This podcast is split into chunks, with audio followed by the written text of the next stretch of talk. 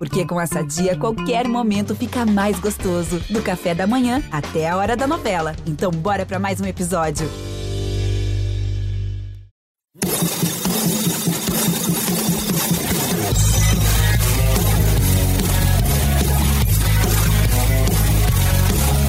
Bola esticada aqui pelo lado esquerdo. Recebe o Arthur. Grigor tá na área. Olha o Arthur. Fez a acabadinha. Grigor de cabeça! Kimmich. Gnabry perde. Gozens também tem cruzamento. É pro Gozens! Gol!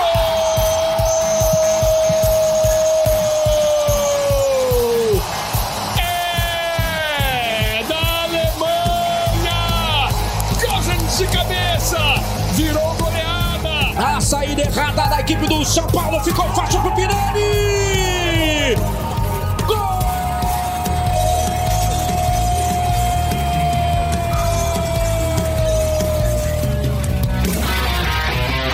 Salve, salve! Estamos chegando com mais uma edição do podcast A Mesa, a mesa redonda do GE. Comigo, André Rizek, com Luiz Roberto, com Paulo Vinícius Coelho, pra gente falar de Campeonato Brasileiro, de Eurocopa e o que mais os amigos quiserem. Diga lá, PVC! Parabéns ao Atlético Paranaense, líder desse momento, embora a gente saiba que não significa a liderança na quinta rodada não significa nada no final, né? O Vasco foi líder na quarta rodada no ano passado e acabou rebaixado. E Atlético Paranaense 12 pontos, Fortaleza 11, Bragantino 11, Palmeiras 10 são os times do G4. e olha lá em 18º lugar. 18 lugar, o São Paulo. Opa! De Crespo, O São Paulo de Crespo. O São Paulo de Crespo, Luiz Roberto, que justificou esse momento terrível, dizendo que o Campeonato Paulista paga um preço.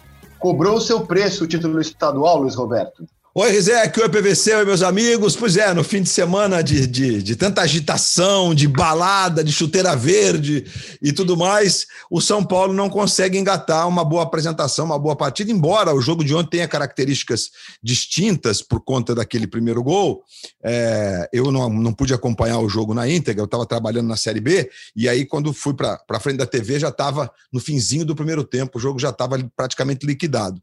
É, no segundo tempo, houve até alguns momentos alguns lampejos daquele São Paulo. Mas, Rizek, é, eu acho que o São Paulo, assim, eu na, na, na, na, na edição talvez retrasada, não foi na segunda passada, não, foi na outra edição do nosso podcast, que você colocava os, os, os, as gavetinhas. Aí eu disse: olha, eu acho que na primeira gaveta a gente tem Atlético Mineiro, é, Palmeiras e Flamengo pela ordem. Aí, enfim, todo mundo falou: nossa, colocou o Flamengo em terceiro? Sim, o Flamengo está mutilado até agosto. E isso vai ter um peso. É, embora o jogo de sábado, que mais uma vez com o Bragantino, viva o Bragantino, salve o Bragantino, de novo o melhor jogo da rodada tem o Bragantino envolvido. Eu acho que o São Paulo está na segunda gaveta, sim, por conta de um elenco que foi muito mal construído antes de chegar a essa temporada. E o São Paulo continua tendo problemas com ele, porque o seu grande mentor intelectual do jogo é o Daniel Alves, que está machucado, embora ele tenha jogado praticamente todas o ano passado. Ele no meio-campo não conseguiu ser o jogador que se esperava dele, na lateral direita ele é um craque. O principal atacante do time vive as voltas com contusões. A imagem do, do, choro do Luciano é emblemática ontem, porque ele não consegue se livrar das contusões. Incrível, desde o Corinthians, que aí foi até mais grave, uma contusão de cirurgia de joelho, com recuperação de quase oito meses. E o São Paulo não tem reposição para o seu ataque, não tem um jogador como o Luciano. O São Paulo tem o Pablo, que é um jogador quase comum, é um centroavante quase comum. Né? Ele não chega a ser um Rodrigo Muniz, o Pablo. Né? Não chega a ser, evidentemente, nem um Pedro, nem um Gabigol. Não chega a ser um Hulk, não passa longe desses caras. Nem Luiz Adriano, nem, nem, nem Daverson, não chega, passa longe. E, e certamente isso tem um impacto. Então, acho que a derrota de ontem na Vila Belmiro é que é uma sequência de resultados ruins, mas está na conta, faz parte do jogo e foi um resultado, embora com uma, uma ponderação da normalidade do gol é, proporcionado pelo Lisieiro, está dentro, dentro, dentro do jogo, dentro da normalidade. Poxa, mas espera aí, o São Paulo tem dois pontos em cinco jogos, marcou só um gol no campeonato, que foi contra a Chapecoense em casa, empatou com o Fluminense 0 a 0 empatou com a Chape, tomou seis gols, está com saldo de menos cinco, é o 18º colocado, não é normal esse começo. Eu tenho uma visão um pouco diferente do Luiz, mas vou te ouvir então, primeiro. Mas, mas, mas, deixa eu, antes do PVC falar sobre o São Paulo, é bom a gente situar aqui num grupo de jogadores que é muito limitado, mas muito limitado do ponto de vista da, da reposição. Você não tem uma reposição em alto nível. Aí você perde um cara expulso no primeiro tempo com o jogo da Chapecoense, um time que é tecnicamente superior, se iguala. Você não, é um descuido que não pode acontecer. O jogo se iguala. Você jogar com um cara menos, no nível de igualdade, de proximidade, pronto, já era. E aí você toma um gol como o que o Luzier entregou ontem, já era. O Flamengo entregou um gol para o Bragantino, já era. Esse Flamengo. Pô, mas se o, se o, São Paulo tem um elenco limitado, o que dizer do Santos Futebol Clube? Não, o Atlético Paranaense. O Atlético Paranaense joga com Terans, Matheus Babi e Vitinho no ataque. Então, Verdade. É, aí, aí e, e, o Atlético Paranaense está disputando o campeonato estadual ainda. Eu acho que quando a gente fala do, do o Crespo falou ontem é a pura verdade, o que não exclui a responsabilidade que São Paulo impôs ao estadual. Eu, o São Paulo continua achando era importante voltar a ser campeão. Agora, o estadual cobra um preço mais alto, e que é disso que o Crespo está falando, da condição física neste momento, do excesso de lesões neste momento, em parte porque o São Paulo, por exemplo, ali jogou dia 10, dia 12, dia 14, dia 16 de abril. Perfeito. Depois jogou dia 23, dia 25 de abril. O que cobrou o preço, o que cobra o preço também, não é você se dedicar ao estadual apenas, é você se dedicar a um estadual que te obrigou a ter jogos de dois e dois dias, durante 45 dias, durante um mês e meio. Perfeito. Então, isso está cobrando um preço grande agora, que é em função da paralisação do Campeonato Paulista por três semanas lá atrás, em função da pandemia embora outros campeonatos do mundo não tenham sido paralisados, mesmo com lockdown. Ah, isso aqui é a parte. São Paulo tem que reagir. E acho que São Paulo tem potencial para reagir. O Crespo falou, a gente tem que saber sair dessa tempestade. O que me chamou muita atenção no jogo de, de ontem, é se eu pedi para o André Hernan e o André Hernan conseguiu perguntar para o Crespo, é, me chama a atenção há um bom tempo. Né? A, gente, a gente tem o, o, São Paulo do Crespo e o Fortaleza do Voivoda, os dois marcando por encaixe individual o campo inteiro. Que é uma coisa que a gente dizia que o Cuca fazia e era uma loucura. E, e ontem o primeiro gol do São Paulo nasce do desencaixe dessa marcação, porque era para o Reinaldo perseguir o Marinho, já que a marcação é individual. E o curiosíssimo é que o Crespo e o Voivoda ressuscitam um tipo de marcação que está em desuso no futebol mundial, embora a Atalanta jogue dessa maneira, e o Crespo foi dirigido por José Mourinho, por Roberto Mantini, por Carlo Ancelotti, todos os discípulos da marcação por zona, e segue, como o Crespo disse por Hernan ontem, o papa, o que ele considera o papa da perseguição individual, Marcelo Bielsa, que é o mesmo caso do Voivoda, que foi base do News Old Boys quando o Bielsa era o técnico do time principal. Oh, então, mas, Luiz, mas, deixa eu mas um pouco ah, esse claro, assunto aqui para é, te devolver. Ó. As escolhas de ontem também a gente pode falar sobre elas, né? Porque o Reinaldo começou como zagueiro, aí a falta do Luan. Não é a primeira vez, né, que o Reinaldo começou não, como não é. zagueiro. É. Mas, ó, escolha. Ele é. tira o melhor é, do Reinaldo, ele perde o melhor do Reinaldo. Claro, também melhor, acho. Melhor e, fase, e da fase ofensiva do time. a primeira vez. É. Primeiro assim, ó, vamos, vamos partir do princípio que a versão do Crespo, né, no, é, vamos acreditar na versão do Crespo, que o Campeonato Paulista está pagando um preço. Foi a explicação que ele deu ontem. Eu acho que a explicação faz todo sentido, como é diz pertinente, o PVC. É pertinente. E aí eu, aí eu volto a uma discussão que nós tivemos também lá atrás, se o Campeonato Paulista deveria ter esse peso para um clube do tamanho do São Paulo. Porque se o Campeonato Paulista tem o peso para deixar o São Paulo com essa campanha horripilante nas cinco primeiras rodadas do Brasileiro, para deixar o São Paulo em segundo no seu grupo da Libertadores, tudo bem, que o sorteio não, é, não, não, apontou nenhuma tragédia para o São Paulo, mas poderia ter sido mais cruel com o São Paulo o sorteio da Libertadores. Então, um clube do tamanho do São Paulo, eu sigo achando que achava lá no começo, não pode dar o peso que deu ao estadual, porque se o estadual cobra um preço tão caro, o São Paulo não podia dar. Eu só queria discordar pontualmente de você, Luiz, o seguinte: o, o São Paulo tem, não pode não ter o elenco da primeira prateleira, mas é o São Paulo montou um elenco superior ao do ano passado, vai. Certo, com o qual ele brigou pelo título, com o qual ele chegou na semi da Copa do Brasil. Então, eu só queria pontuar isso. São Paulo tem um elenco hoje melhor do que tinha no ano passado. Sim, Rizek, é, é, não há dúvida. Você pega, você olha para o elenco do São Paulo, você percebe algumas peças que chegaram, como o caso do Rigoni, que precisa de um tempo, não é assim, né? É um jogador que tem muitas valências interessantes, que pode entregar para o São Paulo. Ontem, inclusive, jogou por dentro o Rigoni, né? ele vinha jogando na beirada até então. Tem o Éder, mas o Éder é um cara de 36 anos, então você precisa é, relativizar essa questão. Né? É um cara que não chega como, como é o Gabigol no Flamengo, né? não é como é o Rony no Palmeiras. Não é, ele não é esse cara, ele é mais um cara que, né, pela, pelo excesso de jogos, e tal, vai jogar aqui hoje, aí do, no, no, fim de semana tem que poupar, porque, ou no, no, meio de semana tem que poupar, embora no meio de semana tem que poupar ninguém, que tem que ganhar desesperadamente o jogo, é evidente. Eu jogo, eu jogo em casa, tem que ganhar esse jogo. Esse é o jogo para mudar o, o, o, astral, né, a energia que se coloca ali. Então, eu concordo com você, Rizek. Eu, eu acho que o São Paulo não tem um elenco de qualidade, eu estou falando, de primeira prateleira. Eu acho que o Flamengo, o Palmeiras e o Atlético Mineiro estão, porque eles têm jogadores muito decisivos. Muito ah, decisivos. Né? É, por, por, por, essa questão. Né? Ah, mas o Daniel Alves. É que o Daniel Alves, aos quase 40, é, 38, ele está jogando, ele é, lateral, ele é um ala, ele vai dar para o São Paulo uma, um nível técnico alto, ele vai dar uma, uma, uma transferência de técnica para esse grupo nos treinos e jogos, certamente, mas eu acho que sozinho ele não é capaz de deixar o São Paulo. Claro que o campeonato tem circunstâncias. E de repente, porque o Flamengo está aí, todo mutilado pela Copa América, o Atlético mutilado pela Copa América e pela, pela pandemia. Né? É um jogo em casa é, na segunda-feira que deve ganhar. É, tem obriga... Eu diria até que tem obrigação de ganhar pela, pela, pela qualidade do time que vai a campo. Você vê que o elenco do Atlético ele é numeroso, tanto que o Atlético em nenhum momento cogitou de pedir adiamento de jogos por conta dos convocados para seleções estrangeiras, né? Porque na seleção brasileira não tem ninguém convocado agora durante o período da Copa América.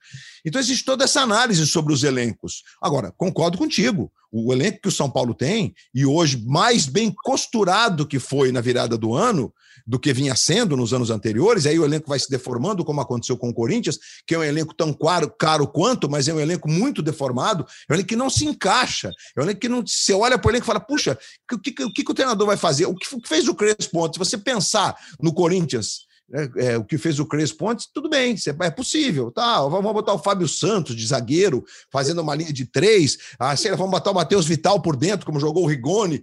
É, também não vai passar, da, não, não vai te entregar. Você não vai falar, ah, esse time vai ganhar de qualquer um. Não vai, né?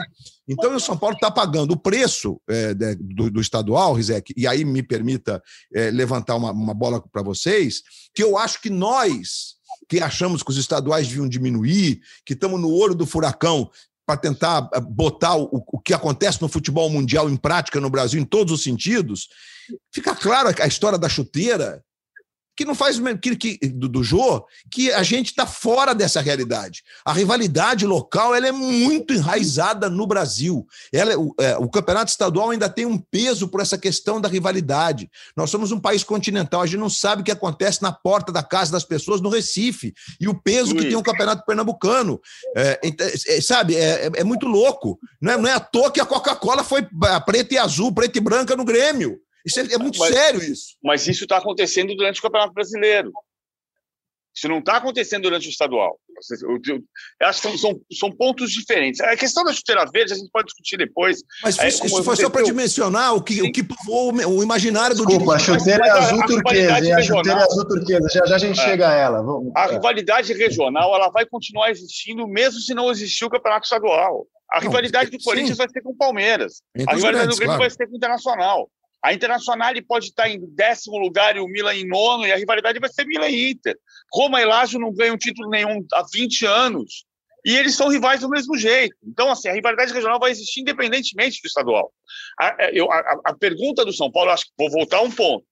É claro que o São Paulo está sendo castigado pela maneira como se dedicou ao estadual. Isso o Crespo admite e, e, e é a pura verdade, não tem é como desmentir. Mesmo quem diga, como eu acho, São Paulo acha certo, de priorizar a tentativa de voltar a ser campeão, é óbvio que tem, que tem um preço a pagar. Agora, esse preço a pagar seria menor se os jogos fossem quarta e domingo, em vez de serem Certamente. terça, quinta e domingo. Terça, claro, quinta, tem. domingo e terça e quinta. Então, agora, a, a discussão do, do, São, do, título do São Paulo que o Rizek coloca, um clube do tamanho do São Paulo deveria se dedicar ao estadual? Eu penso que sim, o Rizek pensa que não. É como o que, que é mais importante? É você ser um clube. Que, Se o preço é a pagar é esse, eu acho que não. Se o não, preço a pagar é, é, perder Meu... a liderança do seu grupo na Libertadores e começar o campeonato assim, eu acho que eu acho que o estadual não vale a pena. Mas, mas se o preço a pagar a por ser não... quarto colocado sempre no brasileiro, eu, se eu vou ser quarto lugar no brasileiro esse ano, terceiro no ano que vem, quinto no outro ano, segundo no outro ano, terceiro no outro ano, quarto no outro ano, quinto no outro ano, dez anos sendo terceiro, quarto, quinto, terceiro, quarto, quinto, terceiro, quarto, quinto. Eu preciso de um título no meio disso. Claro. Mas São Paulo brigou pelos títulos do ano passado. São Paulo Sim. ser quarto do brasileiro é brigar pelo título. Mas quiser aqui eu, é brigar pelo título, mas não é ser campeão.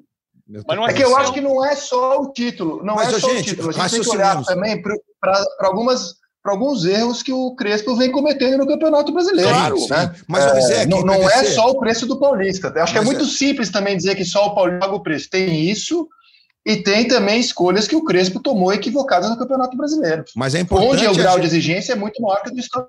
Não há dúvida, não há dúvida. Eu acho também. Mas eu acho que, é, do ponto de vista da, conquista do título, o que isso reflete, eu estou com o PVC. Eu acho que o São Paulo tinha que ganhar um título. O São Paulo precisava tirar o estigma de que não ganha nada desde a Copa Sul-Americana.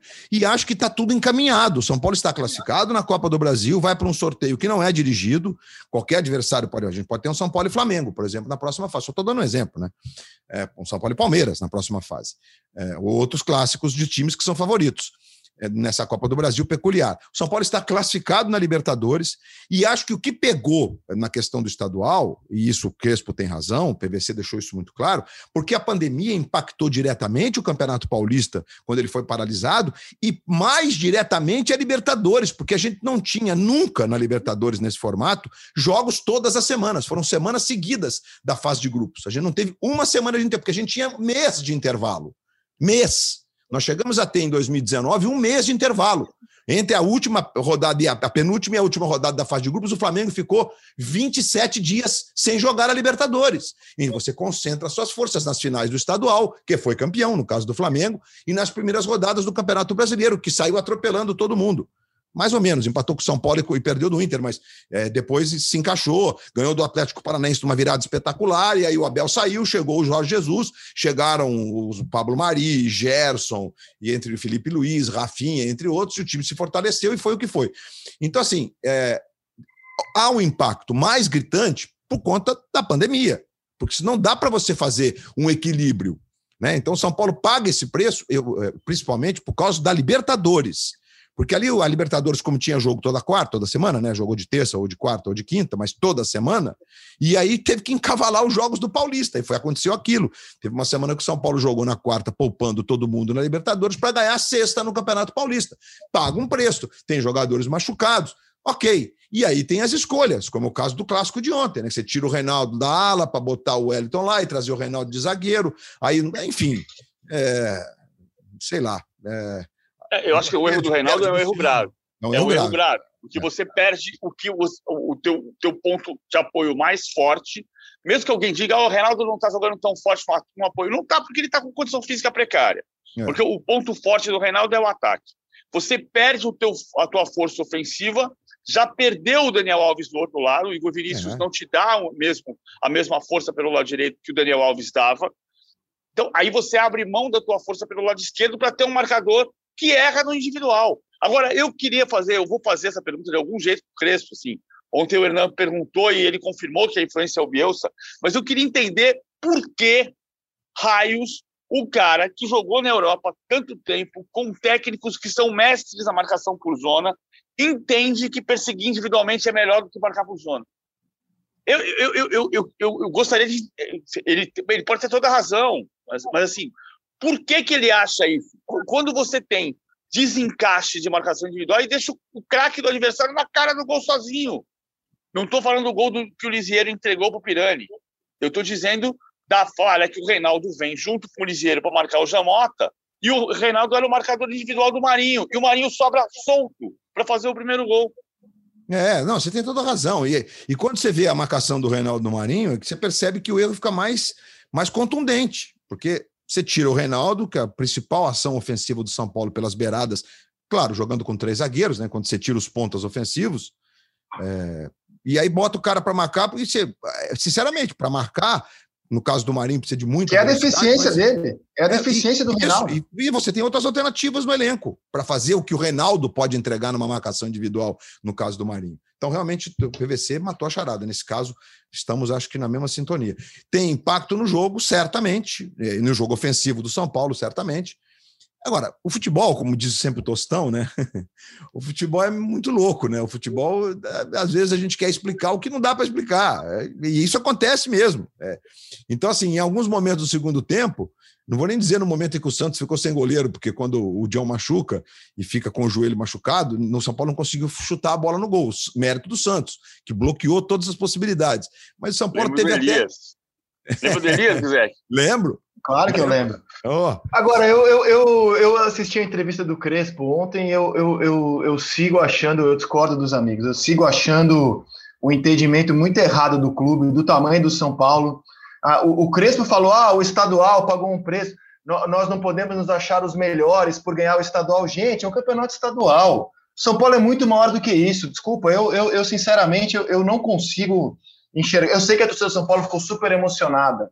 E é difícil falar diante daquelas imagens de emoção de gente que nunca tinha visto o São Paulo campeão. Por outro lado, é, eu não estou aqui falando como torcedor, eu tenho que tá entender o torcedor. Está muito pragmático, Rizek. Muito não, pragmático. É não dá. Eu, eu, eu, realmente, eu acho que os estaduais, eles, eles, eles são torneios preparatórios. E, e, assim, você não pode deixar o estadual cobrar esse preço tão grande, inclusive desse nível, do São Paulo ter que se explicar, não, nós não somos os melhores porque ganhamos o estadual, mas a, a gente, gente discorda. É. E, e, eu queria falar agora do Santos, a gente só falou do São Paulo. O, esse comecinho de trabalho do, do Diniz é, no Santos, eu gosto muito do. É, eu gosto muito de ver time do Diniz. Porque o, o, assim, eu acho que o Diniz tem mostrado no Santos, claramente, o Santos não tem elenco para ser campeão brasileiro. Mas de vez em quando o Santos vai encaixar uns jogos interessantes, como foi na estreia dele contra o Boca, como foi ontem. O Santos tem uma molecada como o Pirani, eu gosto muito desse jogador, tem só 19 anos, é uma novidade do ano, ele já tinha estreado, mas é uma novidade do ano. O Caio Jorge é competente, o Marinho é competente. O, o Caio Santos, Jorge está na de... seleção da Itália, já tinha feito uns quatro gols na Euro. Pode ser, pode ser. Hoje é, tá... e, na, o... e, na, Espanha, então? E na Espanha, então? Pode, porra, total. É, então, assim, o Santos, o Santos vem perdendo um jogador, perdendo um jogador, mas ainda tem talento lá para de vez em quando o Santos encaixar um jogo bom e derrubar muita gente é, nesse ano, viu? Eu acho que é, o, o, Santos vai ser um time que de vez em quando vai fazer atuações bem interessantes, como aliás fez ontem fez contra o Boca Juniors. Queria o Pirani, o, o Pirani tem uma inteligência que, de, de, de se expressar, para se expressar, né? e ele explica o jogo. Ah, foi o Pirani ou foi o Camacho? Foi o Camacho. Mas o Pirani tem essa inteligência. O, o Camacho falou sobre o plano de jogo contra o São Paulo e é revelador, reveladora a entrevista do Camacho sobre o que o Diniz pensou da partida. Quando ele diz a nossa estratégia era atrair o São Paulo e jogar no espaço, que é muito do oposto do que o São Paulo fazia com o Diniz e o Fluminense e o Atlético Paranaense. Uh, você pode atrair o adversário com bola no seu pé. Né? O São Paulo muitas vezes fez isso. Uh, jogou um toque curto no campo de defesa, correu algum risco e tentou esticar para pegar o espaço vazio com o adversário subindo a marcação. Mas ontem, o Santos teve 37% de posse de bola, 35% de posse de bola, que não, era o, que não é o comum de ver nos times do Diniz. Então, ele uhum. teve a inteligência específica para aquele tipo de partida. E também a movimentação, porque você sabe que o adversário vai te marcar individual, você não pode você não, você não pode ser posicional no sentido posicional você pode ser, mas você tem que atacar mais o espaço para tirar o conforto do cara que está te marcando e te perseguindo. Senão, é, vai ser, é. senão você, você vai facilitar a vida do cara. É, e, e, veja, e o Santos se movimentou. Não, e quando você tem dois atacantes dos lados, isso acontece, como você acabou de dizer, inclusive, com o Fluminense, que tem quatro jogadores de beirada de campo e mantém o ritmo alucinante durante os 90 minutos, jogando na reação, jogando basicamente esperando e, e contra-atacando. O que faz sentido para a característica dos jogadores. E o Santos, ontem, com a escolha do Camacho, o Camacho e o Giamota, com o Pirani à frente deles e o Marcos Guilherme e o Marinho nas pontas, a gente tinha um Santos muito, muito, muito agudo mesmo, né? É, e eu acho que o Santos, inclusive com os dois laterais, é, o Pará com a experiência do lado direito, que é um jogador é, intermediário, digamos assim, do futebol brasileiro, mas por onde passou, entregou esse intermediário, esse jogador nota 6. E do outro lado, o Felipe Jonathan é um jogador que, você citou o jogo do, do Boca, que ele fez inclusive o gol, né? que foi um, grande jogo. Muito tático. bom lateral. Muito, muito bom, bom lateral. lateral. Então, acho que o 11 do Santos de ontem é um 11 que é muito competitivo e inteligente. E que, e que e no caso do Diniz, o Diniz botou o time na característica do time. Isso vai muito mérito do Diniz. Então, esse Santos é que não sei do ponto de vista é, da, da, reposição, né? Porque depois entrou o Madison, depois entrou. Bom, tem o Leandro Lucas Braga, que é, acho que pode crescer, é um, é um menino que também tem, tem o DNA lá da Vila Belmiro. E aí tem o Marcos Leonardo, que é um outro centroavante, que é um moleque, né? Tem o Ivonei, que entra de vez em quando, enfim a questão elenco, mas nos mata-matas, é, se né, no caso do Santos, o Santos pode, pode né, realmente mostrar uma, um grau de competição, é, uma, uma, pena Libertadores, muito maior do que, do que se supõe, porque o Santos, esse, time, esse 11 do Santos de ontem, por exemplo, é um time bem legal de ser visto e que tem uma qualidade no meio campo com o Camacho, o Jamota e o Pirani à frente deles, né? É incrível. E o Jamota e o Camacho se revezando na formação da segunda linha de quatro ali para quando precisa empurrar o adversário. Gosto muito. Acho que o Santos está arrumado, mas tem um limite de número de jogadores, o que é uma pena. Né? Entrou né? um jogador de 20 anos no Santos, que é o Vinícius Zanocelo, que é ah, tá emprestado, tá emprestado pela Ferroviária.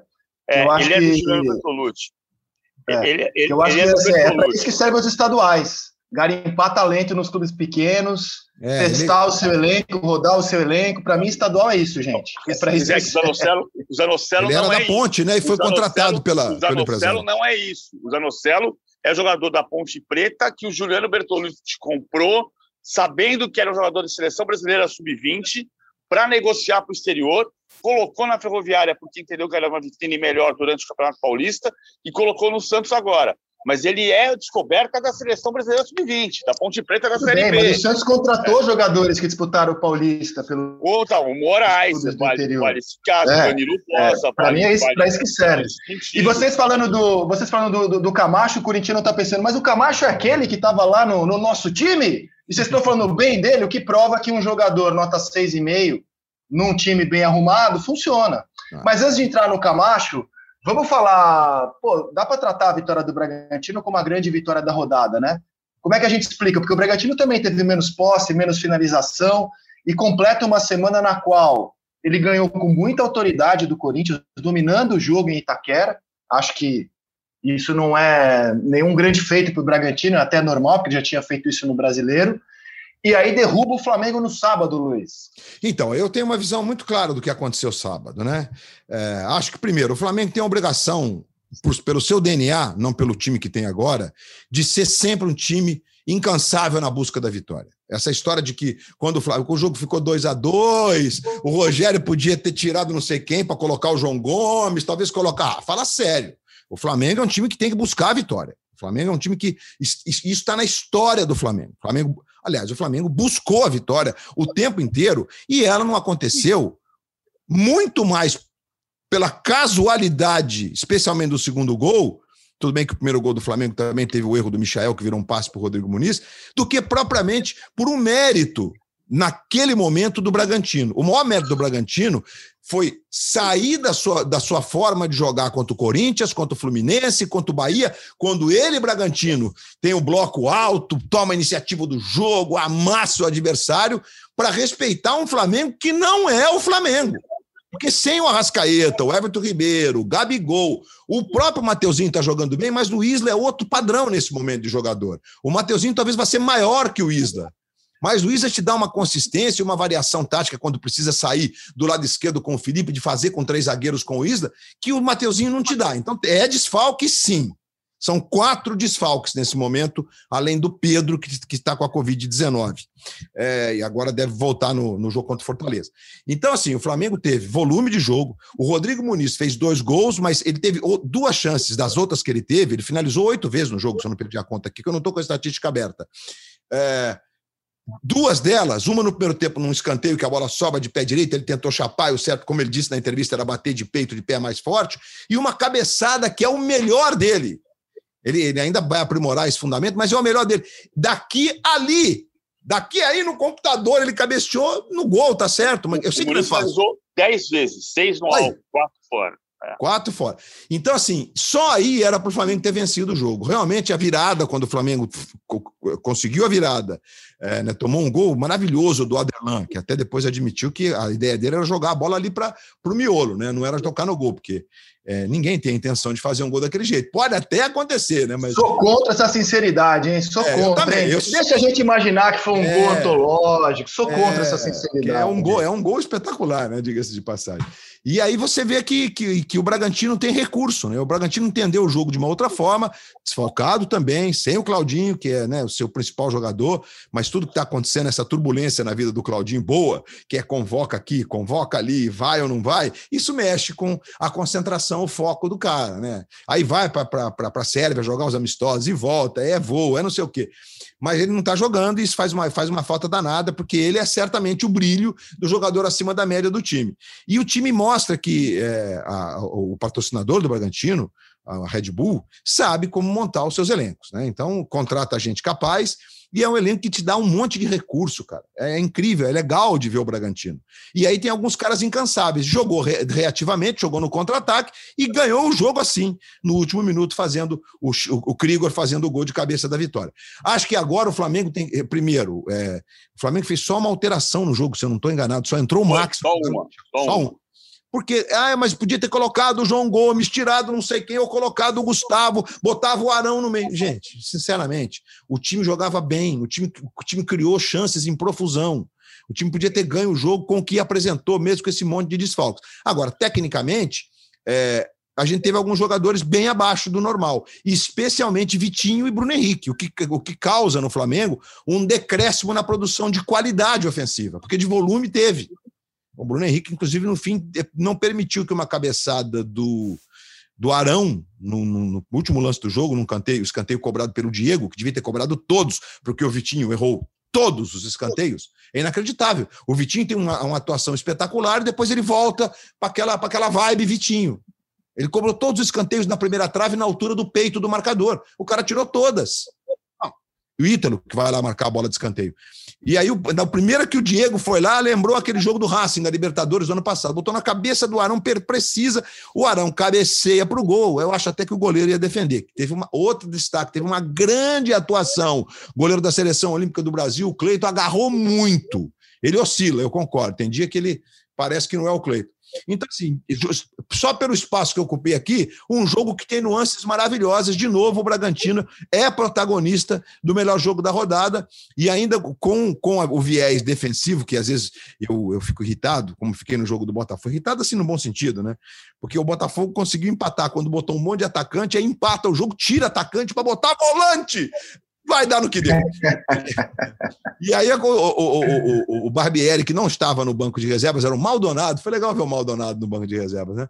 O Barbieri estava cumprindo suspensão. Ele bota, ele, ele fortalece o meio com a entrada do Natan para fazer uma linha de três zagueiros. Ele tinha botado o Edmar antes, aí ele tira o, o, lateral que estava jogando para trazer o Edmar como lateral, que é um jogador grande, que ajuda no jogo aéreo, sim. Um jogo pensado, é um time que o elenco está na mão da sua comissão técnica e, e tem mérito. Agora, é justiça no futebol não dá para tratar. E acho que a torcida do Flamengo tem que ter calma, que mesmo com quatro desfalques muito importantes, o time dominou o jogo, o time foi o Flamengo que tem que ser, o time teve o DNA do Rogério, que não abre mão de buscar vitória o tempo inteiro, e isso não vai mudar no Flamengo, gente.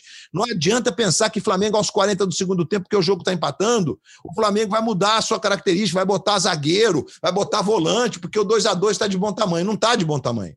E está certo, não tem que estar tá mesmo. É, estava tentando ganhar o jogo. Você ah. tomou o gol do contra-ataque no finalzinho. Aliás, o árbitro extrapolou no, no, no limite do foi, jogo. Foi. Com o Flamengo no ataque, Uhum. A impressão era que o Flamengo, que não desiste nunca, que podia fazer o gol no fim, como fez contra o Goiás, como fez contra o Bahia, como fez contra o Bragantino no ano passado, podia conseguir o gol, e quem fez o gol no ponta-golpe foi o Bragantino. Agora, ah, eu acho que tem o Rogério podia ter alterado mais o time, podia ter usado mais o banco. Muita gente não está entendendo a questão do Vitinho. Você fala, o Vitinho vem por dentro muito. Eu acho que o Vitinho melhorou. O Vitinho subiu de produção nos últimos jogos, não especificamente no jogo contra o Bragantino, mas ele subiu de produção. Agora, por que, que ele está jogando como meia-direita? Porque quando você, o Flamengo tem a bola, o Flamengo está jogando com o Mateuzinho de ponta e com o Michael do outro lado. Isso. Então, é, é igual a Alemanha jogou contra Portugal. Quer dizer, não a qualidade dos jogadores, mas o desenho. Ele faz o Felipe Luiz por trás com uma saída de três, o Diego na frente e aí ele, com, com o Gerson um pouco mais perto, e aí ele faz Mateuzinho, Vitinho, Rodrigo Muniz, Gerson e Michael, faltou um aqui atrás. Ah, Diego, faltou, mas assim, é isso que ele está fazendo, a linha de cinco lá na frente. Mateuzinho, Vitinho, Rodrigo Muniz, Gerson Henrique, e Michael. Bruno, Bruno Henrique. O Gerson aqui atrás, na, um pouquinho à frente do Diego. O Gerson é o Tony Cross no desenho da Alemanha contra Portugal no sábado. É, é, é diferente. Mas, ó, assim como vocês falaram... Mas é isso, no desenho. Entender, que a gente tem que entender o sentimento das rivalidades regionais e tal. O futebol existe por causa do torcedor. E o sentimento do torcedor do Flamengo, por mais que a gente, jornalista, explique os jogos, as nuances, o sentimento do torcedor rubro-negro é que o Flamengo, depois de 2019, ele não, não é só ser campeão, é ser campeão com autoridade, dominando os jogos, massacrando todo mundo. O torcedor do Flamengo parece que não aceita, nesse momento, apenas ganhar o título. Ele sonha ainda com um time dominante, como foi a maior equipe da história dos pontos corridos. E está muito claro para mim que para o torcedor do Flamengo ser feliz nesse momento, é, ele vai ter que abrir um pouco mão dessa exigência, porque o Flamengo pós Jorge Jesus ainda é o melhor time do Brasil, mas não é mais aquele time que ganha massacrando todo mundo. E o torcedor do Flamengo ainda sonha com 2019. O, todos os comentários que se faz em relação ao time do Flamengo, hoje, em 2021, são porque o Flamengo não domina todos os jogos, não massacra todos os jogos, não goleia todos os jogos, como era o time macho 2019. E está muito claro que aquele time não existe mais nesse momento é um outro técnico, os jogadores estão num outro momento, aquele time não existe mais. Outras equipes melhoraram. Eu vejo os torcedores do Flamengo muito revoltados com, a, com o momento da equipe, mas me parece que para ser feliz vai ter que admitir é, que aquele 2019 é, ficou para trás. Mas o que em 2019 a gente falava, a gente dizia, é, e isso aprendi muito com o Maestro Júnior. Gente, o que está acontecendo em 2019 não se repetirá porque a história do esporte, não é só do futebol, conta isso. Né? É, tudo se encaixou de uma forma quase surreal. Todos os jogadores, sem contar que o time era melhor. Né? Quando você é, recoloca o Pablo Mari na função dele, devolve o Arão para a função dele, bota o Rafinha, que era um agregador poderoso de vestiário do lado direito, e coloca todos esses caras jogando no melhor que eles podem entregar, e isso não acontece durante 15 anos, nem com o Messi, é, Comece acontece mais. E com o Cristiano e Ronaldo. O técnico vivia uma fase abençoada também. Abençoado. Né? E não, o treinador Jorge Jesus vivia Sim, um momento abençoado. Abençoado, abençoado. E, Rizek, e aí tem o componente da pandemia que tirou o, o, o, jogador mais importante, que é o Maracanã lotado, que é uma atmosfera, que é uma energia, que a torcida do Flamengo é quase única. Tudo isso conta. Então, então você não vai ter aqueles caras jogando. Você vê, o Bruno Henrique, ele fez 35 gols em 2019, gente. É absurdo. Tinha jogo assim que eu, narrando o jogo, eu olhava para o Júnior, o Júnior olhava para minha cara e falava assim: bom, vai fazer o quê? Tá tudo remando a favor. A bola procurou o cara, espirrou, bateu na cabeça do zagueiro lá e caiu, ele acertou um sem pulo. Agora a bola bate na cabeça do zagueiro e sai. Então isso acontece no jogo, por isso que eu, eu, cito o Tostão, porque o Tostão ele define isso. Né? O futebol é uma indústria de imponderáveis, de lances, de momentos imponderáveis, e é mesmo.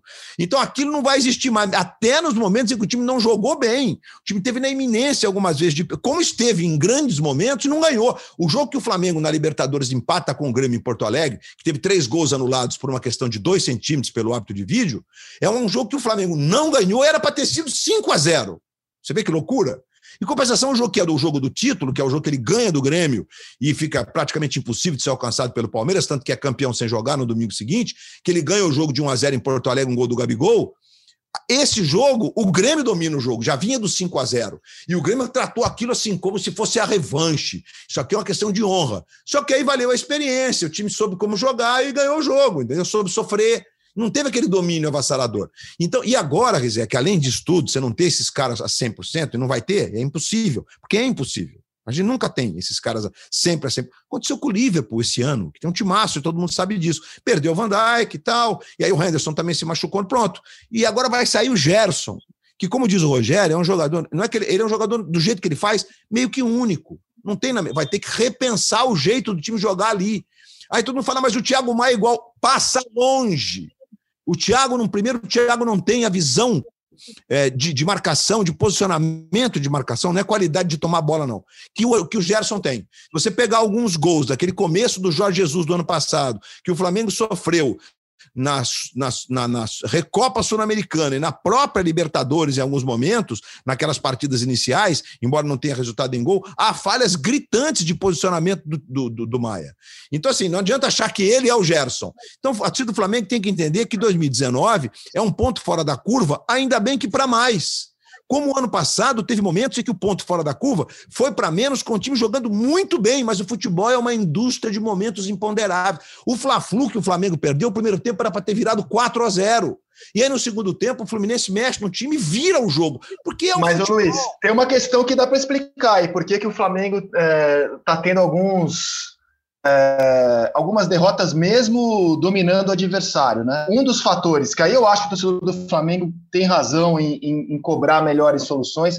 Eu não sou técnico, tá? Não cabe a mim dizer o que, que o Rogério tem que fazer. Mas eu olho o Flamengo jogar com o Domenech, com o Rogério, e a gente nota que o time tem problemas defensivos, né? O Flamengo com o Domenech chegou a ser a segunda pior defesa do Campeonato Brasileiro, fazia muitos gols, mas levava muitos gols, e o problema segue com o Rogério é um time que ataca muito, domina o adversário, tem a posse, como foi sábado. Mas é um time que você sempre olha e fala: caramba, o Flamengo vai levar pelo menos um gol hoje.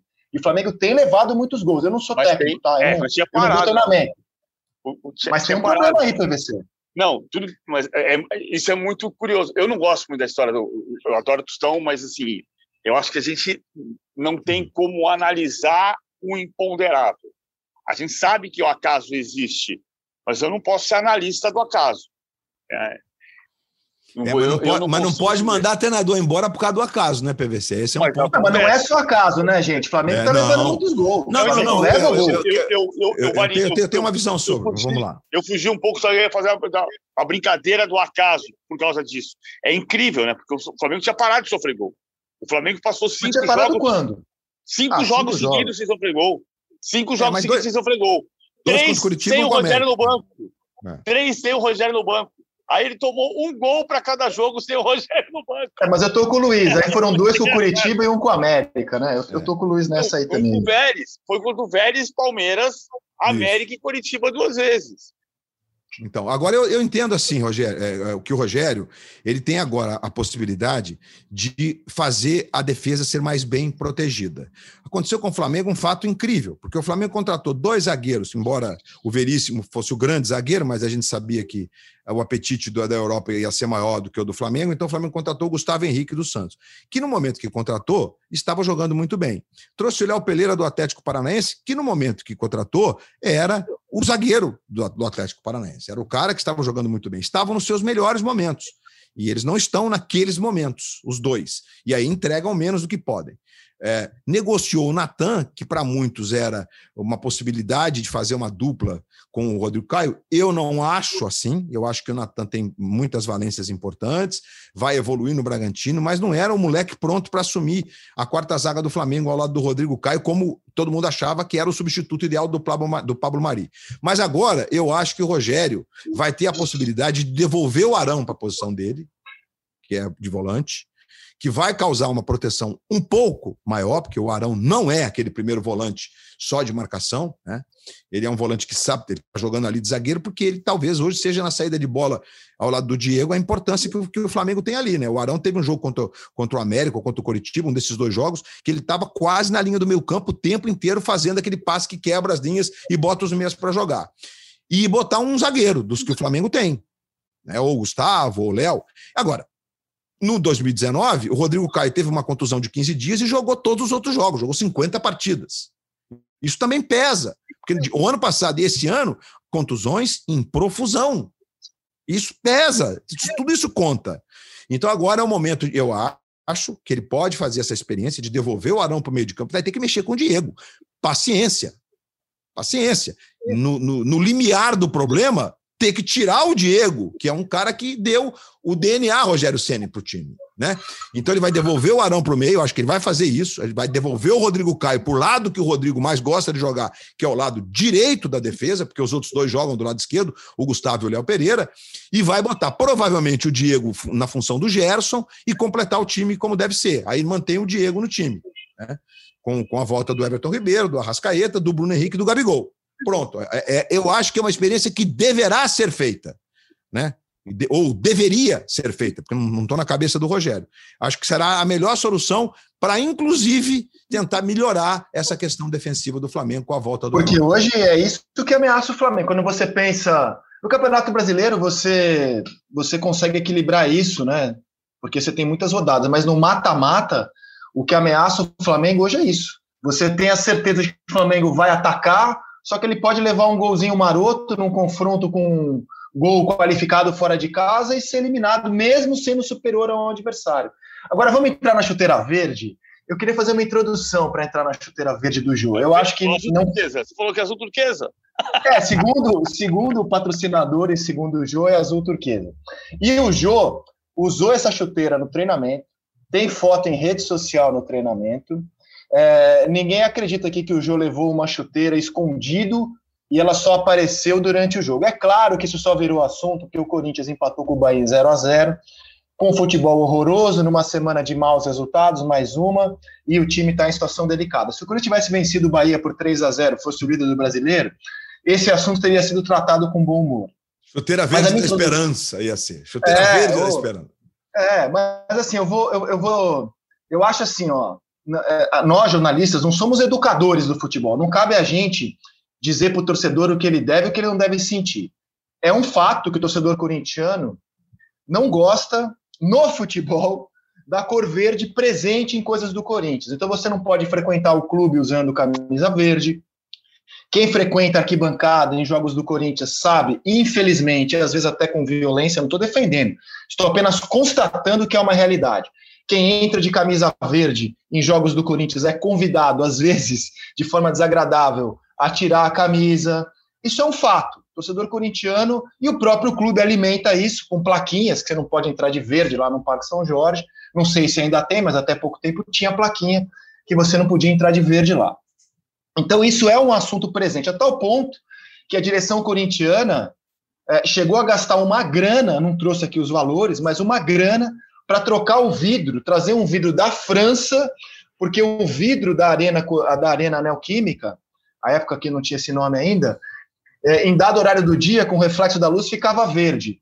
Aí pagaram uma grana para trazer um vidro da França, cujo reflexo naquele horário era cinza. Chegaram até a pedir, fazer estudos para que a grama não fosse verde do seu estádio, fosse cinza. Então é uma realidade do clube. É, Óbvio que se cometeu ali um vacilo do patrocinador, do jogador, do próprio futebol corintiano, de que a, a tal cor azul turquesa poderia refletir verde numa transmissão. Mas o grande problema aí é a nota que a direção solta no fim do jogo, punindo o jogador, multando o covarde. Esse é o grande problema. Tudo o resto é folclore. Agora, quando a direção corintiana, depois do jogo, treinar, ter foto nas redes sociais com essa chuteira, soltar uma nota dizendo que vai multar o jogador mostra que a direção corintiana, assim como muitas outras direções pelo país, é guiada pela pressão das redes sociais, pela pressão das organizadas. Aí, aí o, o lamentável para mim é a nota da direção multando o jogo.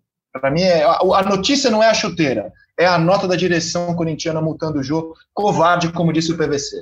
É covarde, porque é o que você falou. Ou você, você controla o assunto no vestiário, ou então você não conseguiu controlar, você vai para o jogo e fala assim: Jô, por favor, a gente, a gente vacilou, não prestamos atenção nisso daqui. Faz um favor para gente. Dá um, uma tweetada pedindo desculpa por ter usado a chuteira dessa cor e, e não usa mais. E resolve o problema. Agora, você não pode você não pode fazer assim. A culpa é dele. Sem contar um detalhe, né? O Corinthians já teve camisa com patrocínio da Medial que tinha detalhe verde. O Corinthians já usou camisa em Mundial de Clubes que tinha detalhe verde, que tentou tirar até a camisa com detalhe verde no Mundial de Clubes da FIFA e não conseguiu. Então usou na manga o, o, o, verde que era, que era obrigatório da. Mas deu o colete verde para o Chelsea, né? O colete de aquecimento era verde, pediu para o Chelsea mudar, teve isso e conseguiu mudar o colete. Ok. Assim, quem está se dando bem nessa história é o Palmeiras. Porque houve claro. um período na década, na década passada que se chegou a se discutir qual era a maior rivalidade no futebol de São Paulo, e a maior rivalidade é Corinthians e Palmeiras, mas a Polícia Militar, no meio do, da década de 2000, dizia que os jogos que mais a preocupavam eram Corinthians e São Paulo, por causa dos, dos embates na periferia. E talvez por se preocupar mais com Corinthians e São Paulo, teve tanta morte em Corinthians e Palmeiras. Não, e no, e no, está, e no estádio também, PVC. Eu estava trabalhando no jogo do 1 a 1 é, que a torcida do Corinthians ficou segregada numa parte do Morumbi, que o Andrés era o presidente da ainda daquele outro mandato e nunca mais jogou no Morumbi. É, nunca mais jogou no Morumbi. Aquele foi um episódio específico, porque foi a primeira vez que o São Paulo disse: olha, eu tenho compromisso com o sócio torcedor, com o, com o setor Visa e com o setor do meu, meu clube, e a partir de agora, fevereiro de 2009, todos os clássicos terão no máximo 20% de torcedor visitante quando o São Paulo jogar no Morumbi aí foi muito mal explicado por todo mundo, que o São Paulo deixou isso claro em novembro do ano anterior. E aquilo sim, criou sim, os primeiros sim, clássicos de 2009, mas todos aqui, tiveram pancadaria. Todos, mas a pancadaria aquele dia foi. Eh, bom, eu não consegui, eu, vivendo no Rio, trabalhei no jogo, iria voltar para o Rio depois, ia pegar uma ponte aérea, né? Tempo da normalidade, ponte aérea de, de meia meia hora. Eu não consegui voltar, nós ficamos presos no Morumbi até nove e meia da noite, porque a torcida ficou segregada num canto, a polícia cercou, tudo, ninguém se movia. Enquanto Sim. que todos os torcedores do São Paulo não foram, não foram colocados longe do Morumbi, periferia do e, cercanias do Morumbi. E aquele dia foi um dia de, de a, a, posição política do Corinthians foi muito clara, porque o Andrés, que foi presidente do Corinthians, é, bom, nem sei por quantos mandatos, mas vamos colocar em momentos distintos duas vezes, né, acho que dois e dois mandatos, mas ele dizia que ó, o grande adversário do Corinthians, nessa, nessa sua linha de raciocínio, era o São Paulo naquele momento. Né? Esse jogo foi dia 15 de fevereiro de 2009, tinha 33 mil pessoas e 75% do público era São Paulino. Porque o Juvenal já tinha dito o estádio passava a ser do São Paulo em função de compromissos comerciais e compromissos com sócios torcedores.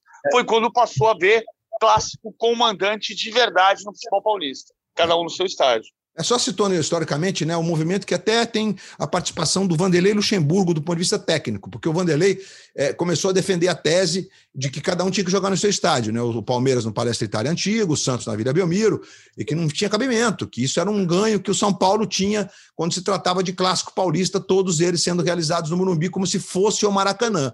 E isso teve repercussão já em 2008. Não sei se vocês se lembram do famoso Palmeiras e São Paulo no Palestra Sim, Itália, do lembra? Do gás, famoso do gás. Mas isso tudo para dizer dessa questão. Eu acho que isso tudo que nós dissemos aqui, Rizek, ela vem é, aumentar o tamanho do, do, do, do conceito da, da, das torcidas e das direções sobre essa questão da cor. Né? Agora, ontem, realmente, estou com você, acho que você foi brilhante na sua explanação. Uh, o, o, o Jô treinou com a chuteira azul turquesa, mas ela imprime na televisão verde, é assim que funciona. Né? É, você tem que a mídia tinha que ter checado isso né, nas lentes e, e, ter tido uma posição de alguém que, que trabalha com isso sabedora a empresa da, da, questão do verde no Corinthians, ou da questão de, de, de do vermelho no, no, Grêmio e assim sucessivamente, ou da palavra vitória no Vitória. Eles, nenhum jogador fala é, é vitória no Bahia, na vitória, vitória no, no, no, Bahia, perdão. Os caras, os caras falam triunfo. Os caras não usam a palavra vitória. Ah, o Bahia triunfou, o Bahia triunfará. Que é uma que é, é, é muito louco isso, mas gente, a gente, a gente, como você disse, a gente não é, a gente não analisa isso aí. O comportamento é uma questão da sociedade. Se é assim, é assim. Respeitemos ou tentemos fazer com que as pessoas entendam que nem sempre a importância está na cor, né? Mas, enfim. E sobre o jogo, normal, né? Bahia e Corinthians fizeram um jogo preguiçoso. É, acho que as duas equipes assinaram antes da partida ali o 0 a 0 é, é, Infelizmente, é o que as duas equipes podem oferecer nesse momento. São dois times muito sem graça de a gente ver jogar 0 a 0 Essa é a realidade do Corinthians. Próximo jogo do Corinthians é contra o Sport em casa. Nesse, eu acho que o Corinthians tem obrigação de ganhar, mas vejo como normal ter perdido do Bragantino em casa. O Bragantino é melhor do que o Corinthians, empatou com o Bahia, que é um time mais ou menos do mesmo nível, agora vai ter que derrotar o esporte em casa. Esse é o campeonato do Corinthians, no meu entendimento. Agora, e aí, gente, PVC. Eu queria, eu queria só alertá-los da, da questão do, do, do, Patrick de Paula, é, porque ontem, depois da questão do, do, do piercing, é, que era um piercing, na verdade, por isso que demoraram para tirar, né? Um, além do, do, do, do, brinquinho, tinha um piercing, assim, cravado no meio da orelha, é, que é um descuido, além de ser contra a regra, é um descuido, né? Porque, pô, ninguém viu, para avisar o carro, moleque, Faça, contra, faça se tivesse contra a regra, se tivesse contra a regra, contra a regra ele tinha tirado o negócio. Tinha tirado. Mas aí ele foi, ele foi de novo cobrado pela torcida numa festa. E a torcida não está cobrando por causa da pandemia, vamos deixar isso claro. Você está cobrando porque acha que o jogador se desgasta, né? Você tem alguma dúvida disso? Mas o Palmeiras está multando e afastando, como fez com o Lucas Lima, o Patrick de Paula. Ou seja, é mais um caso que envolve, é, é, é, digamos, uma falta de dimensão do jogador de futebol profissional no Brasil, com tudo que está acontecendo, porque na minha forma de ver é muito mais grave o jogador de futebol incentivar a festa no meio da pandemia, que a gente está com a curva ascendente, com mais de 2 mil mortos, não sei por quantos dias seguidos, do que propriamente porque vai jogar cansado no próximo jogo, que a torcida fica monitorando. Eles não aprendem, né? Que a torcida tá, tem, tem torcedor organizado em tudo quanto é festa. Né? Eles não aprendem. É, inclusive, uma vez eu fiz um jogo, na um jogo do Cruzeiro no Mineirão, que tinha uma, uma faixa mega com o número de telefone. Denuncie os baladeiros, você acha? Tinha isso. Para todo o cara tinha que ligar, mandar um WhatsApp. Mas, ô Luiz, no caso da pandemia, né, na NBA a gente viu alguns jogadores afastados, inclusive em pleno playoff, quando furaram a bolha em 2020. E é o fim, do, o fim da picada, cara, porque assim, você faz um ambiente controlado, né?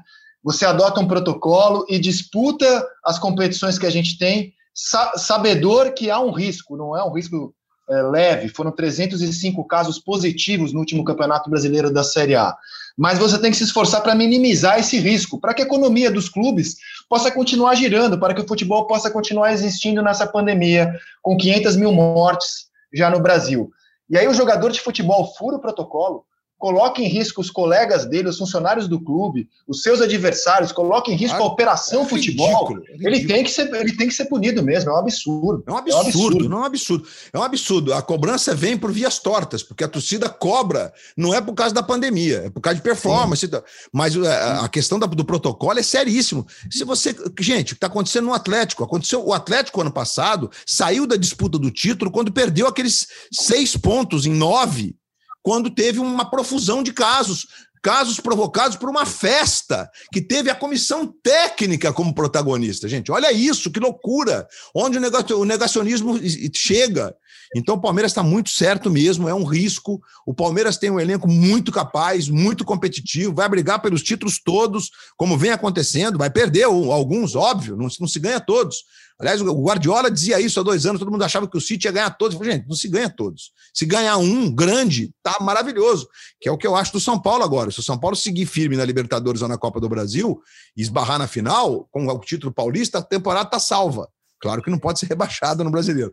É que o brasileiro é muito louco, né? O campeonato brasileiro, ninguém se garante, com exceção de quem é muito acima da média, os três lá acima da média. Tudo pode, um surto de Covid aqui, três convocações ali, quatro contusões aqui, o teu time está na zona do rebaixamento. É assim que funciona. Então você tem toda a razão. E eu, eu gente, os jogadores de futebol profissional no Brasil, é, eu, eu, não sei, mas eles deviam ter a associação. O sindicato funciona muito mal. Alguém devia se posicionar, alguém devia alertá-los, porque além de tudo, isso é uma sinalização para a sociedade completamente equivocada, sabe? Mas, Luiz, o futebol não é. O futebol é reflexo do que é o país, né? Infelizmente, é. ele não é melhor do que o país, né? Não, muito, muito é... pelo contrário. Exato. Então, assim, quando a gente tem. Deixa para lá, ia falar do governo brasileiro, né? Que acho que a gente deve. Quando a gente tem o próprio governo brasileiro agindo tão mal na pandemia, né? Quem dera que o futebol fosse um exemplo seguido, né? O PVC, o Palmeiras está bem colocado no Campeonato Brasileiro. Ele é o, o, o quarto na classificação geral, 10 pontos em 15 jogos. Ele está bem colocado, mas está te convencendo o futebol do Palmeiras? Não, mas ele tem processo de mudança, eu acho. Assim, ele, ele mudou o time para jogar no 4-3-3. O Veiga caiu muito de produção nessa formação. Em compensação, o Scarpa, o Scarpa né? é, é o cara que está jogando toda a bola de gol sai do pé do Scarpa. São 12 passes para gol nesse ano. Ele é o melhor ah. jogador do time nesse momento, o Scarpa? É, mas ele participa pouco do jogo, né? Ele é muito decisivo, mas ele participa pouco do jogo. E, e o Palmeiras é outro clube que está fazendo um desenho parecido com o que está se jogando na Europa. Ele, ele puxa o Vitor Luiz de terceiro homem por trás na saída de jogo. Ele defende com linha de quatro, mas ele sai com três. Empurra dois, dois, dois meias. Uh, o, o, Veiga o, o Veiga com o Patrick de Paula e, e, e estica uh, os três atacantes. No caso, o William pela, pela, pela esquerda, o Davidson e o Gabriel Menino como ponta e aí vem Scarpa e muitas vezes o, Veiga, é, o Marcos Rocha entra por dentro e aí fica o Veiga lá na frente. Então fica uma linha de cinco com Menino, Scarpa, Davidson, Veiga e William no jogo de ontem. Isso muitas vezes tira o espaço, porque você você faz a pressão, você afugenta o teu adversário. Mas se você não cuidar, você obriga o teu próprio time a jogar num espaço de 10 metros. Você congestiona a área que você precisa definir a jogada e fica à mercê de cruzamentos. O Palmeiras repete isso, não tem jogado bem, não tem jogado bem, tem vencido os jogos. Agora, o Palmeiras jogou a partida número 51 do ano, né? Uh, é natural que você faça uma partida boa e uma partida ruim, uma partida mais ou menos, tendo jogado 11 vezes a menos do que o Manchester City na temporada toda. Só que nós estamos em junho. É muito louco, é muito louco. Mas então, porque ontem, é, Rizek, esse jogo, se termina empatado, ele ia cair num raciocínio parecido com o jogo do Flamengo. Assim, é o, o, o, time do Bragantino é muito melhor do que o time do América. Mas o Palmeiras teve um teve volume, o Palmeiras teve várias chances, várias, mas várias, para fazer para fazer logo 2 a 1 um, e não no último minuto, como foi. Né? Já com o Luiz Adriano em campo, que fez o passe, inclusive, para o gol do William. Né? A gente não tem o Rony, né? É enfim, é, as, as, as, alternativas ontem foram diferentes, com o Felipe Melo de zagueiro, é, o Patrick de Paula, como o próprio Abel disse, que ele é um jogador que tem assim características incríveis tecnicamente falando, mas agora com esse problema aí deve ficar afastado por um tempo, não deve jogar, ele vai provavelmente devolver o Felipe ali, você perde um pouco é, no vigor, né? Mas o Felipe é um jogador que pode entregar tanto quanto o Patrick de Paula, mantendo o Veiga e o Scarpa. E aí, claro que você tem a chance de, eu não sei, é, o menino do lado direito tem outras características e te entrega, do ponto de vista tático, outras funções, outras valências em relação ao Rony, né? Ou o Rony jogando mais aprofundado aí, como ele vinha jogando quando era um par com o Luiz Adriano. E isso para dizer que o Palmeiras tem várias possibilidades. E acho que o time vai, agora, quando a temporada entrar num, num trilho mais normal, é, de não ter um acúmulo maluco de jogos, como foi durante o período das seis rodadas da Libertadores seguidas, nos meses de semana, o Palmeiras vai estar tá, tá tranquilo, brigando pelos títulos todos. Assim, vejo, vejo com tranquilidade. Acho que o torcedor do Palmeiras tem que parar com essa. É uma pressão meio parecida com a do Flamengo, é meio descabida. Agora, sabe uma coisa curiosa? O Atlético Paranaense é o líder, o próprio treinador está falando calma, calma, né? Mas o, o, é, é um time 100%, né? 12 pontos em quatro jogos, derrotou o Atlético Goianiense. Eu não vi o jogo, estou vendo números do jogo. É. Teve menos posse de bola, mas uma precisão absurda nos passes e um aproveitamento absurdo nas finalizações. E aí, os dois próximos jogos do Atlético são jogos que o clube tem todas as condições de ganhar. É o Bahia, quinta-feira, então ele pode ir a 15 pontos. E a Chapecoense em casa, Bahia em Pituaçu, e a Chapecoense é, em casa no domingo. Vai ser muito curioso é, se o Atlético emendar aí seis vitórias seguidas. Ele tem condições, mas o Campeonato Brasileiro a gente sabe que apresenta peças no entanto, é um começo espetacular do Furacão a ver. E para a gente fechar aqui o nosso podcast, vamos falar de Euro, amigos? Opa, tem dois jogos, tem dois eventos nesse fim de semana, cara, que eu lamentei muito que eles terminaram. que eu queria ficar vendo eles em looping. Um deles é de basquete, não tem a ver com o nosso podcast, mas foi a classificação do Milwaukee, com uma atuação de gala do Antetokounmpo, mas uma atuação ainda mais extraordinária do Kevin Durant, vendo o Brooklyn Nets ser eliminado, mas que jogo espetacular. E, e, não, que jogo, e, Rezek, assim, desculpa falar desse jogo, mas ele traz é, alguns exemplos magníficos. Aliás, desse jogo não, do jogo 6, é, do, do, bom, do jogo do 5 também, porque o que aconteceu com o Kevin Durant nesses, nesses últimos três jogos, a partir do momento em que ele tem o Harden em meia boca, digamos assim, é algo inacreditável. E, inacreditável. E eles só não ganharam o jogo por uma questão física, porque as três bolas da prorrogação que o Kevin Durant não botou, não, não, não, não, não acertou a sexta, as três, duas delas, inclusive, no jump de, de, de, já de curta distância, no perímetro, que ele normalmente não erra, e mesmo assim ele fez 47 pontos no jogo, 49 no outro, é algo inacreditável.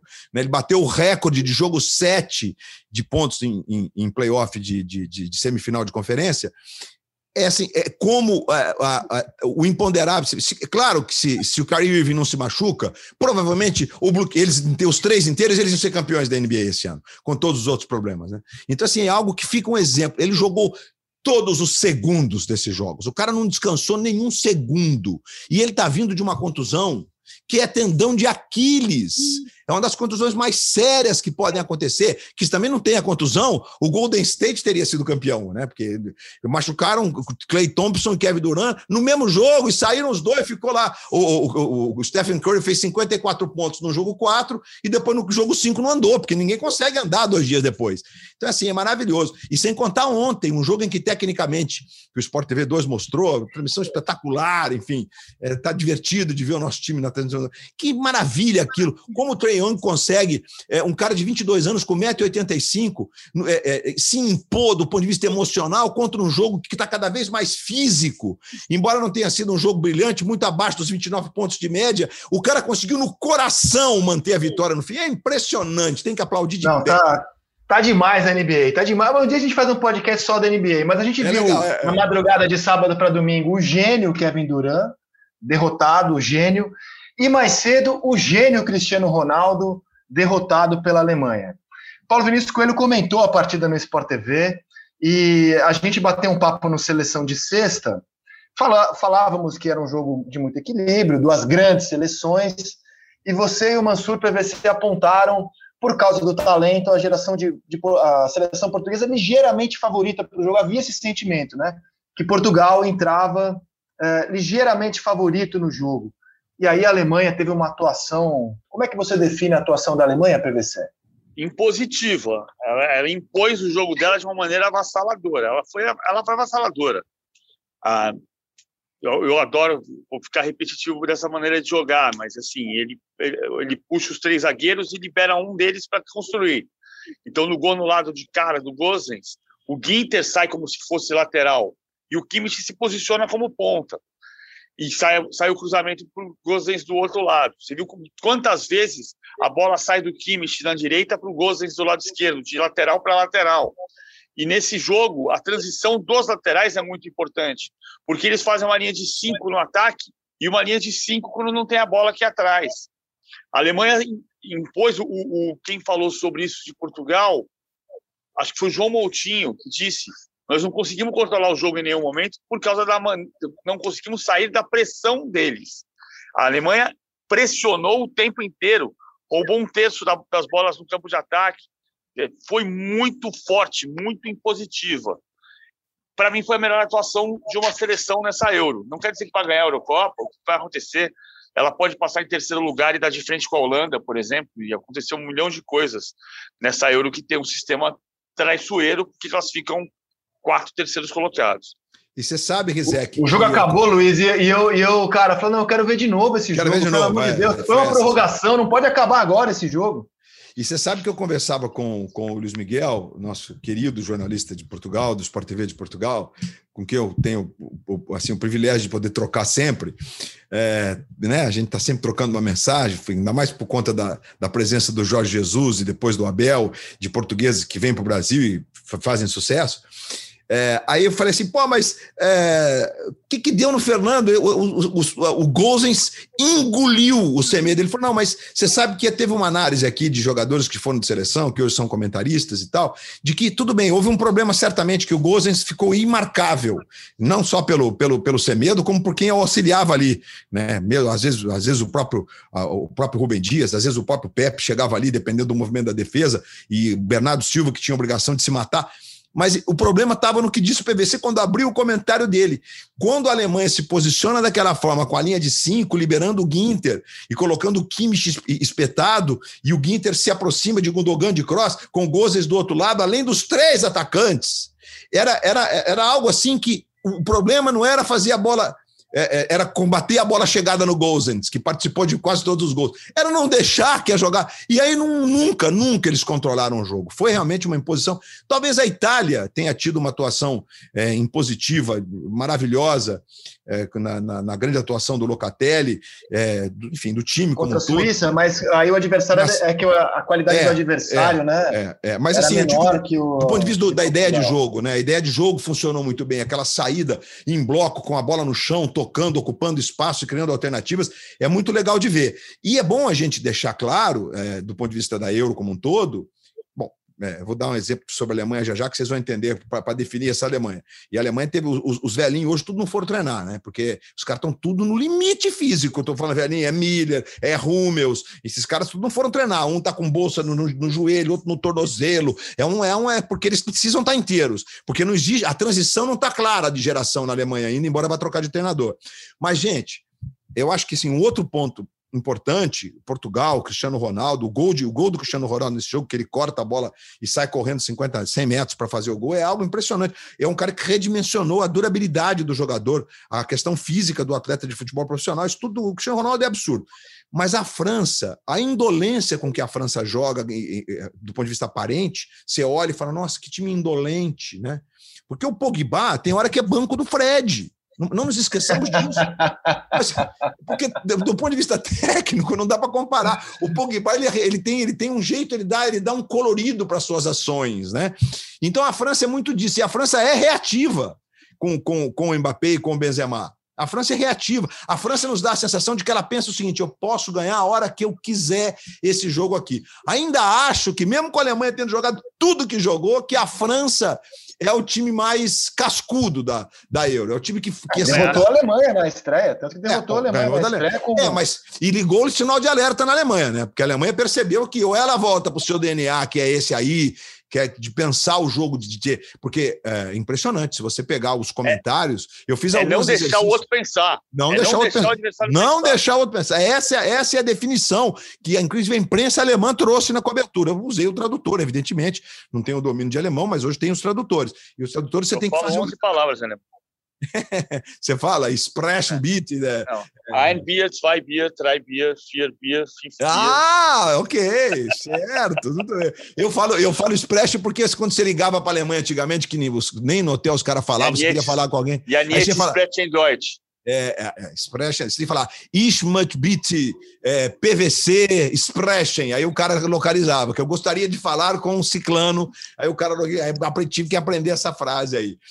É, então, assim, é, é, a Euro está muito lindo de ver, é tudo que está acontecendo, e, e certamente, Rizek, porque, desculpa voltar a esse, esse tema é, que todo mundo sabe a minha opinião sobre essa questão da Copa América, que do ponto de vista esportivo, eu acho que o pior da Copa América é uma competição de congraçamento sem público, e a Euro deixa isso muito claro, porque você imagina, se não houvesse público, não haveria Euro.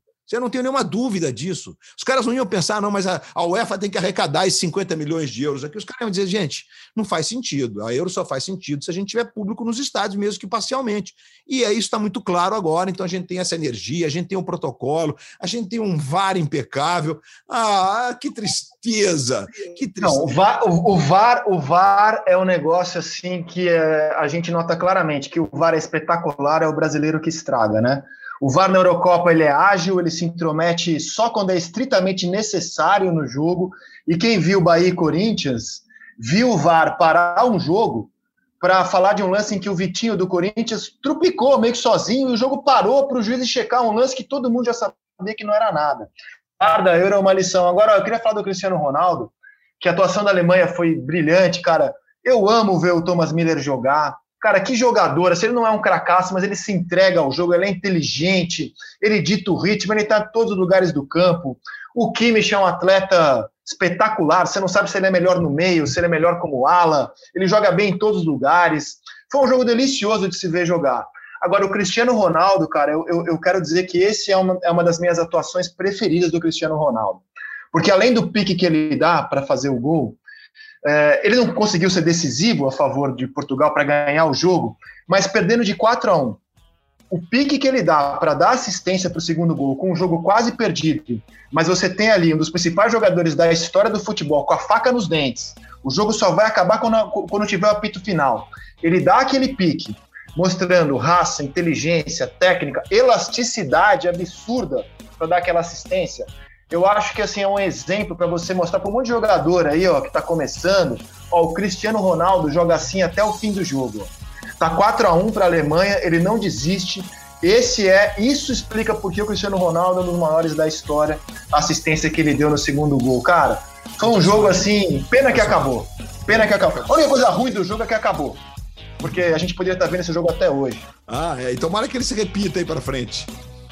Tomara, tomara. Bom, meus amigos, por hoje é só. Nosso podcast aqui não foi assim um, um, uma Alemanha e Portugal, porque a gente não, não é Cristiano Ronaldo, mas espero que vocês tenham curtido o nosso papo abrindo a semana. Até a próxima, Luiz Roberto. Até a próxima, no meu caso contigo, é logo mais às seis da tarde na edição especial do Seleção Sport TV das segundas de Euro. E se você tiver dicas para eleger o craque da rodada, que vai ser só amanhã do Campeonato Brasileiro, mande para o meu WhatsApp. Ah, claro. Paulo Vinícius Coelho, aquele abraço para o senhor, hein? Até a próxima aqui no nosso podcast. E adeus a Pandev, que se despede da seleção da Macedônia do Norte, que também é Yugoslávia. É, é Pandev, verdade. Camisa 10. Bom, meus amigos, por hoje é só. Vamos ter aí mais uma semana de Campeonato Brasileiro de Euro e o podcast A Mesa volta na sexta-feira. Tenham todos uma ótima semana com muita saúde e muita esperança. Até lá. Tchau!